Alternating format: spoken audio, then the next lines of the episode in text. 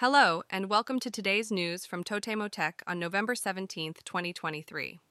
In today's news, Yanmar, a company known for its power to move things big and small, has started a general voting to determine the next generation Yanbo and Marbo. This voting will decide the successors to the previous eight Yanbo and Marbo. Moving on to our next story, NTT, in response to a post by Rakuten Mobile chairman Hiroshi Mikitani on Twitter about the NTT law, has stated that the series of posts represents the official view of NTT. The NTT PR account at NTTPR responded to Mikitani's post, providing an official perspective on the matter. Now, let's move on to our next news item.